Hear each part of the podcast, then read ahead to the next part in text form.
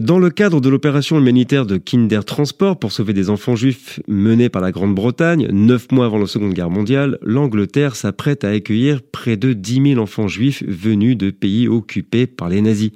Pour chaque enfant, on offrait une garantie de 50 livres pour financer son éventuelle réimmigration, puisqu'il était convenu que les enfants ne resteraient que temporairement. La communauté juive garantit de payer pour ses enfants réfugiés. Le gouvernement assura qu'aucun queue ne deviendra un fardeau financier pour le public. Les Britanniques acceptèrent les enfants jusqu'aux adolescents de moins de 17 ans. Et le 25 novembre 1938, la BBC lança alors un appel aux citoyens à la recherche de familles d'accueil. Il y a eu 500 réponses.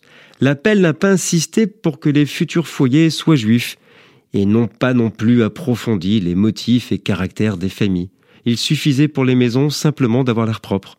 Le fait d'être choisi ne signifiait pas nécessairement pour les enfants qu'ils trouveraient enfin du réconfort et une vie normale. Certains furent maltraités ou exploités. Certaines familles les prenaient pour avoir une servante.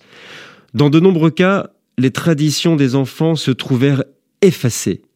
Un millier d'adolescents servirent ainsi dans les forces armées britanniques, y compris les unités de combat. Beaucoup se retrouvèrent orphelins à la fin de la guerre.